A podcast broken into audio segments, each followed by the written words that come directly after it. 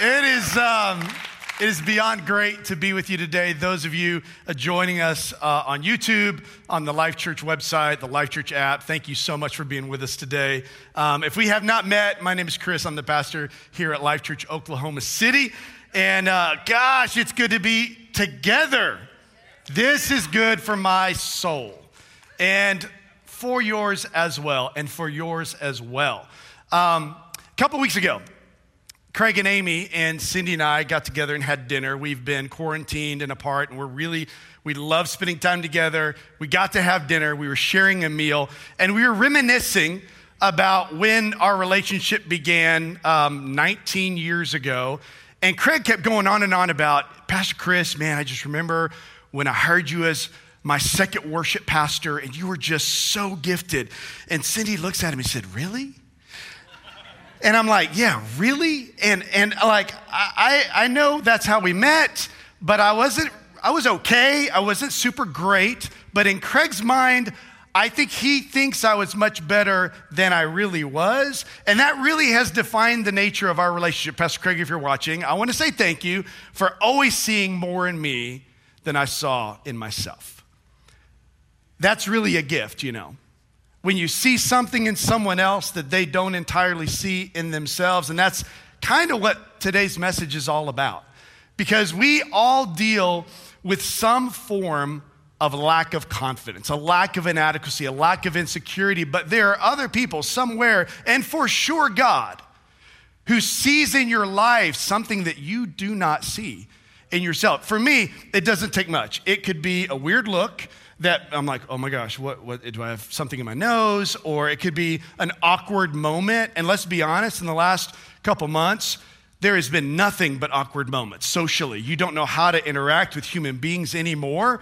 Um, it could be a weird uh, comment that someone said. Case in point, two, three weeks ago, I'm at Costco wearing a mask like many of you are wearing, and I'm, I'm just kind of like steering my cart away from as many people as possible. And this guy locks eyes with me and starts coming for me like this, just like this. And I'm like, this is too aggressive during a pandemic. That's what I'm thinking. And he comes up to me and he's a close talker, no mask. And so he's leaning in and he's like, Pastor, you preached a message a year or two ago that absolutely changed my life. And I'm like, why didn't you wear a mask in Costco, man? Like, I'm pretty sure it's required. But he's giving me a compliment. So I lean in. I'm like, tell me more. Just keep going. And he's like, I just can't tell you, like, the trajectory of my entire life is different because of that message you preached. And it is just mind blowing to me that you almost died on vacation in Portland. There are 12 of you laughing who know the person I'm talking about isn't me. It's my boss, the person that preached last weekend, Sam Roberts. Can we show some love for Pastor Sam? Did an amazing job. Pastor Sam, there's a guy at Costco that thought you did an amazing job. And just a little comment like that, I'm like, you know, the insecurities just rise and rise and rise. Here's the thing like, I've got a long history with insecurity. I, I had terrible acne in high school, I had bad sense of style when I met Cindy. Uh, to her, I had what Cindy called summer teeth when we first met. What are summer teeth, you ask? Some are here, some are there, some are pointing this way. For those of you who are orthodontists, bless your ministry. Um, even seriously, like today, I see on Instagram other dads doing grand adventures on the weekends with their sons, and I'm here on the weekends, and I feel like a failure sometimes as a dad.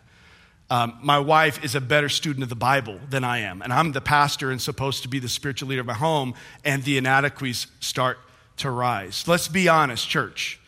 Every single one of us lack confidence. It can take the form of the people pleasers, right? The people that just, that I'm, I'm just, I'm always sucking up to the boss, or I'm always saying the right thing, or I always want to be in your good graces. Or it could be the, what I call the fishers, those people that are always fishing for a compliment. It could be uh, the young lady that takes a makeup and, or no makeup, takes a selfie, posts on Instagram, all natural, just keeping it real, and she's flawless, and the ladies want to vomit because she's perfect and she's just trying to get a, oh, girl, you are so hot. I promise you, today, I will leave this service and go home and say, Cindy, I just don't think my message connected with anybody. Like I don't, I don't really think it just it changed anybody's life. And I'm, what am I doing? I'm just fishing for a compliment, a response, or the one uppers, the person that has uh, the more important name to drop. They got a better deal on this.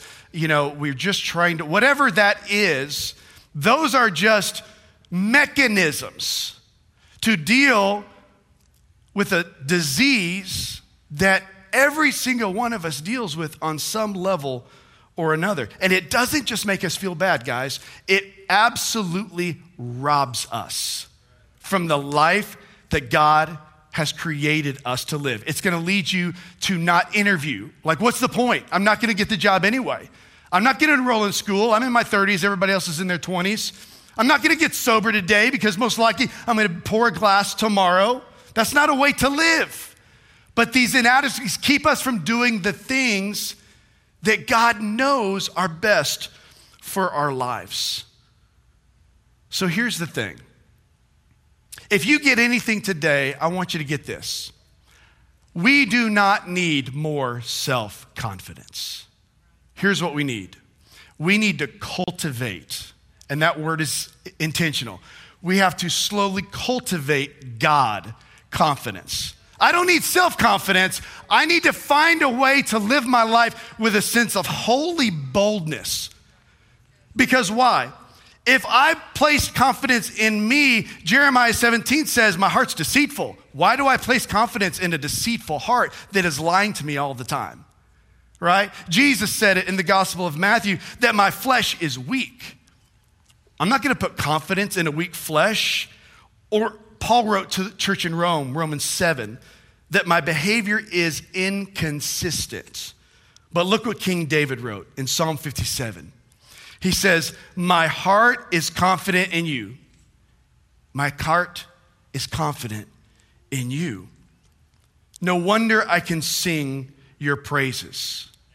Our lives have to flow out of a deep sense of identity of who God is and who he says you are. And so today, I want to give you three thoughts, just three truths to help you cultivate a sense of God confidence.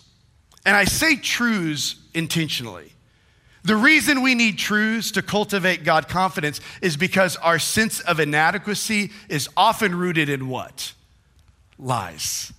Somewhere along the line, we have believed a lie a deception about ourselves. And the only way to replace and battle those lies is with the truth of God's word. Amen? Look at what Paul writes in Romans chapter 12. He says, and so look, don't be conformed to the pattern and the culture of this world, but instead be transformed. How are we transformed, church?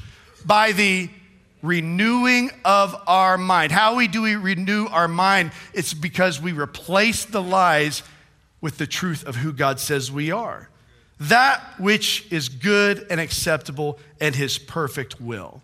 So, truth number one to cultivate a sense of God confidence. If you're taking notes, jot this down. My God is always for me. He is always for me. Some of you were like me and you grew up with this, this sense that God was constantly out to get me. He was always trying to catch me doing something wrong and smite me with his wrath. But that's not really the nature of God. For those of you who are parents, do you feel that way about your kids? Are you just sitting at the edge of your seat waiting for them to do something wrong so you can yell at them because that's the purpose of being a parent? No. We delight over our kids. We engage in the hard stuff because we want what's best for our kids. We want our kids to grow up to be people of freedom and people who know who God is and have a sense of, of steadiness, like their life is still water. And I'm just going to tell you the most attractive person in the world is someone who knows who they are in Jesus. Have you ever noticed that? The people that we're just drawn to are the people that aren't really trying.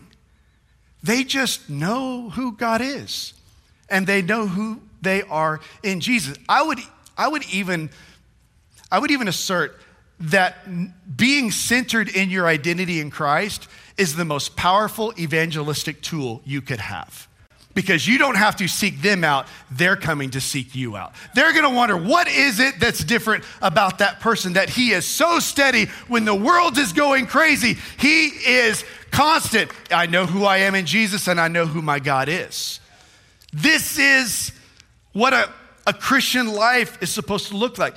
God is always for me. Paul wrote to the church in Rome if God is for us, you've heard this verse before. If God is for us, it's not just a question, but a statement. My God is for me, therefore, who on earth could be against me? If my God is for me, cheering me on, thinking that I'm actually pretty special, who on earth? It's like, who cares, really? Who's against you? And I'm not even talking about them, I'm talking about you. If your God is for you, how could you not be for you? One of the greatest joys for Cindy and me as parents is watching Seth Beall play basketball. 16 years old, six foot four, brilliant basketball player. Cindy played ball in high school, and we would go to his games, travel all over the place to watch him play. And I'm just going to tell you something about Cindy Beall she's loud. She's she's that mom. I'm just going to tell you, she's that mom. She would yell and cheer. In fact, the last season that Seth played, she actually had to make a covenant with herself to not address the referees. Am I lying? You actually did. I, I, I'm going to say something ungodly, so I'm just going to keep my mouth shut.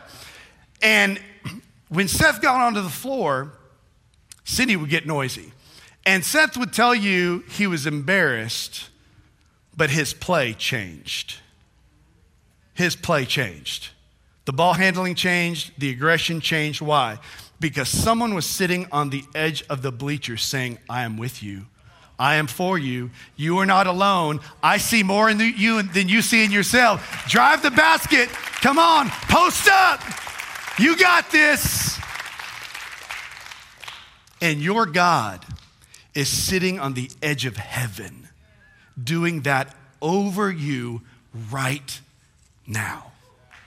Right now. That is who He is. We do not live our lives, Pastor Craig says this all the time. We do not live our lives chasing the approval of God. We live our lives as an overflow from what we already have. Not seeking something, but recognizing we already have the approval of God. My life will flow out of His approval. So do not throw away, the author of Hebrews writes in Hebrews chapter 10. Do not throw away this confident trust in the Lord. Remember the great reward it brings you. You're hoping to climb out of a mountain of debt, church. God is for you. You're trying to reconcile a relationship, maybe a marriage. God is for you. You want to start or feel led to start a new business. Your God is for you. You have to believe that. He is not trying to catch you, He is trying to compel you. Just live out of the approval of God. He is always for you. Secondly, church, my God always helps me. My God always helps me. Again, the author of Hebrews in Hebrews 13 says, Never will I leave you, never will I forsake you. So we say with what? We say with confidence, The Lord is my helper, and I will not be afraid. So here's the question Where do you feel unsure? Where do you feel like you just don't have the tools to do blank or to be blank? In what area do you feel like I really need some help here? Our God will help you. One of the most amazing things about this last season, as, as many challenges it has brought, it has brought relationship to the forefront. And the amount of intimate conversations that I've had with so many of you in our church is mind blowing. And to hear stories of people meeting Christ when we haven't even had the building open for two months means the church is actually out there being the church. Neighbors having needs met, elderly people that are having cities bringing food to people in their 80s and, and speaking a prayer over them from a distance. Our God will help you in whatever way you struggle. And I'm telling you, the reason I, I mentioned the stories is that what He's done before, He will do again. And so, all of the marriage that has already been restored doesn't mean that's where God's power has ended. That can actually happen in you. The mountain of debt that has been paid off already in someone else's life could actually be the story that God plays out in yours. The family member that still does not know Christ but somebody said yes to the Lord a week ago, well, that could happen to your family member as well. Our God is a God that stands ready to help. It is in our weakness, is it not? That his strength is made perfect. And let's be honest, some of you are having really challenging times right now. Tough. You will look back a year from now, two years from now, and you will see he was with you the whole time. And he was working in you in ways you, kind of thought he might, but you can see in high definition later what he was doing all along. 10 years ago, January, my father passed away. And my father was one of the individuals that I spent my entire life trying to get his approval. And in the early days of us working out those teenage teenager dad relationships, it was not great. Um, toward the end of his life, he was at his best. There was a softness in his heart. There was a, a repentance in his spirit for some of the stuff that he had done. And he ended his life closer to Jesus than he had ever lived it before. But I was asked to preach at his funeral. And I grew up Catholic, and so I was, I was freaking out. I'm in this cathedral in central Texas, and I'm walking up onto the stage altar area, and I've got a lot of um, just interesting baggage from religion growing up. And so I was very, I was just, I was very scared that it was not going to go well. And then the back doors of the cathedral opened, and Terry Storch and Sam Roberts walked into the church. And they didn't say anything, but their presence changed everything.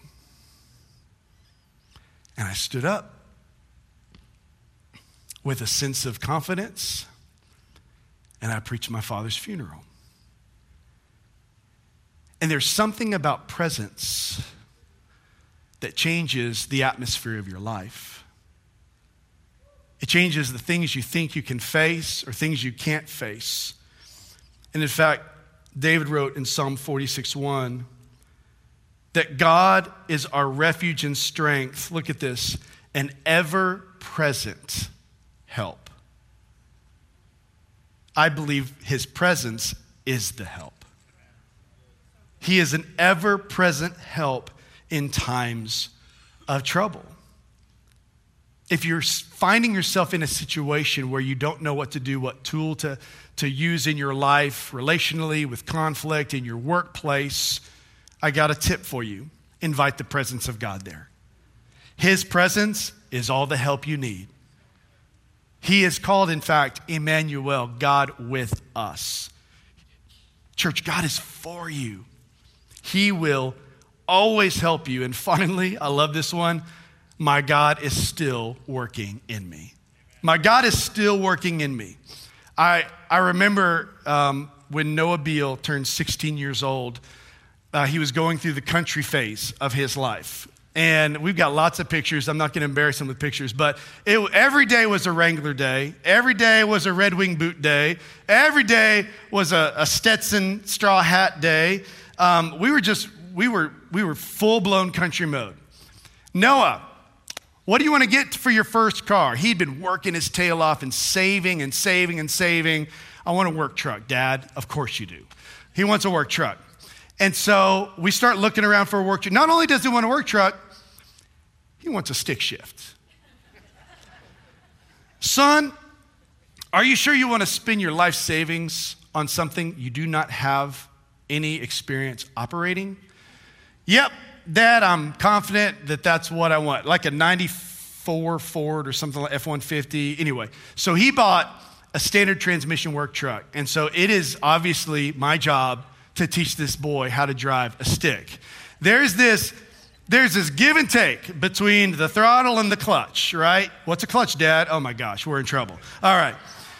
Th- throttle and the clutch. So we go out into the country west of our house, way out there, nobody's around. Well, it turns out they're actually semis driving like gas and stuff around, which is kind of dangerous for somebody that doesn't know how to drive a stick. So, anyway, we're doing this, and I'm telling you, I'm a Christian.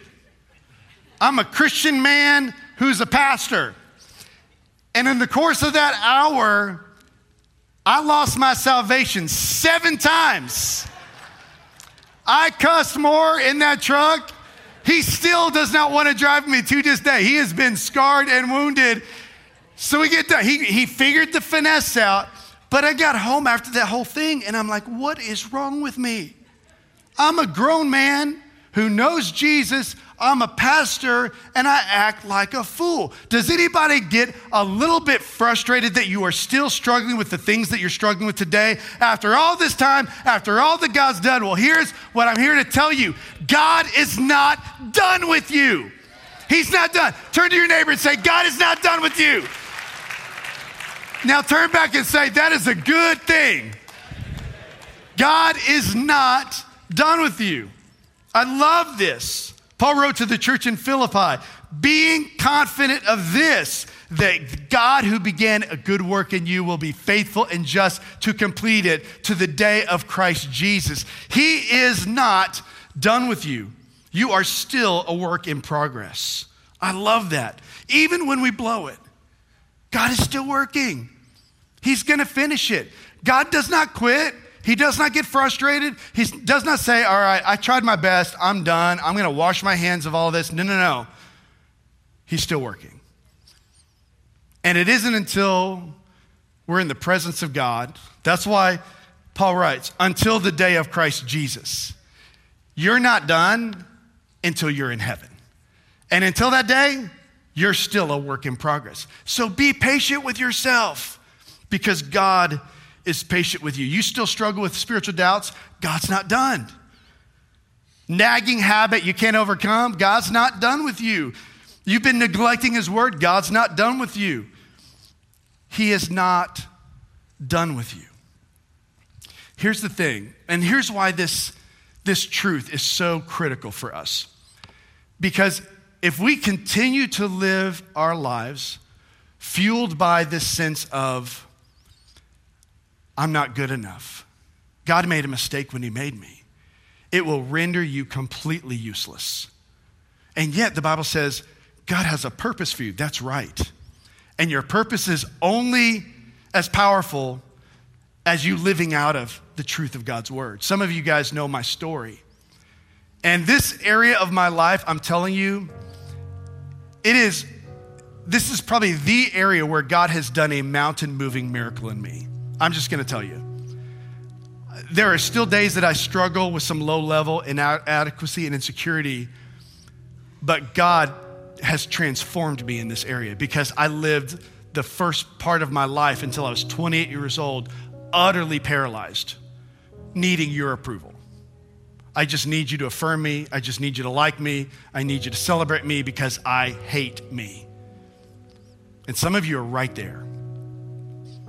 I spent two years out of ministry. I had like forfeited everything. My ministry was gone. My marriage was hanging on by a thread, all my fault. And I'm like, God, I just want to be free. I want to be free of these lies that I just am a mistake. And like everybody else got an aspect of your handiwork, but somehow I'm kind of the, on the scrap pile. That's the way I felt. And I'm working at a job at a home improvement store. I'm a lumber salesman. Nothing super exciting on the resume about selling two by fours. But there was the purity of that job that created an environment for revelation to happen in Chris Beall. And one day I'm working and I just feel the overwhelming sense of God saying, Chris, I love you. Like I literally heard it in my spirit. And I'm like, thanks. That's awesome. Appreciate that. And again, this moment came. No, Chris, I love you. And in that moment, what I have intellectually known my whole life, Jesus loves me, this I know. For the Bible tells me so, took an 18 inch journey to my soul. And at that moment, I knew I'm enough. Like if I never did anything other than sell two by fours, God would not love me any more than He does right now. And you may be in the bottom of the bottom. But your circumstance does not define who you are. And what, what, what I want to happen is I want a moment for you where you realize here, but you experience it here, that you are enough. The Bible says that you're more than an overcomer, right? By the word of the Lamb and the words of our story that you're blessed coming in and you're blessed going out, that the promises of God are yes and amen for those who are in Christ Jesus, that you are seated with Christ in heavenly places. You are a co heir of everything God created with Jesus. That is who you are here. But I need you to feel it here because it will change you and it will, it will render you dangerous spiritually when you live with that sense of still water. I don't need you to like me. God's crazy about me. Would you stand up to your feet for a moment, church? Even those of you worshiping with us on the website, YouTube, you might even consider standing as we we're going to worship. And here's why.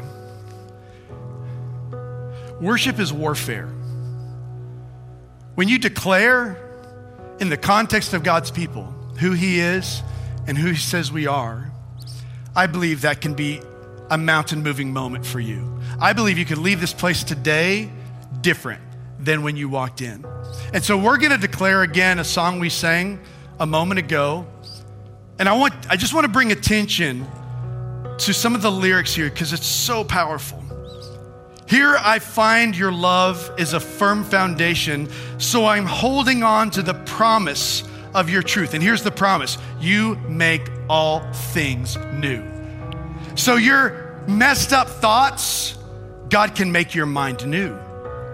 Your past that has defined you, God can redeem that and make it new. God is a God that makes all things new. And so I want us to lift our voices and let this be kind of a war cry and a line in the sand that I am not going to live out of this inadequacy anymore, but I'm going to live my life out of who God is and who He says I am. Let's worship Him.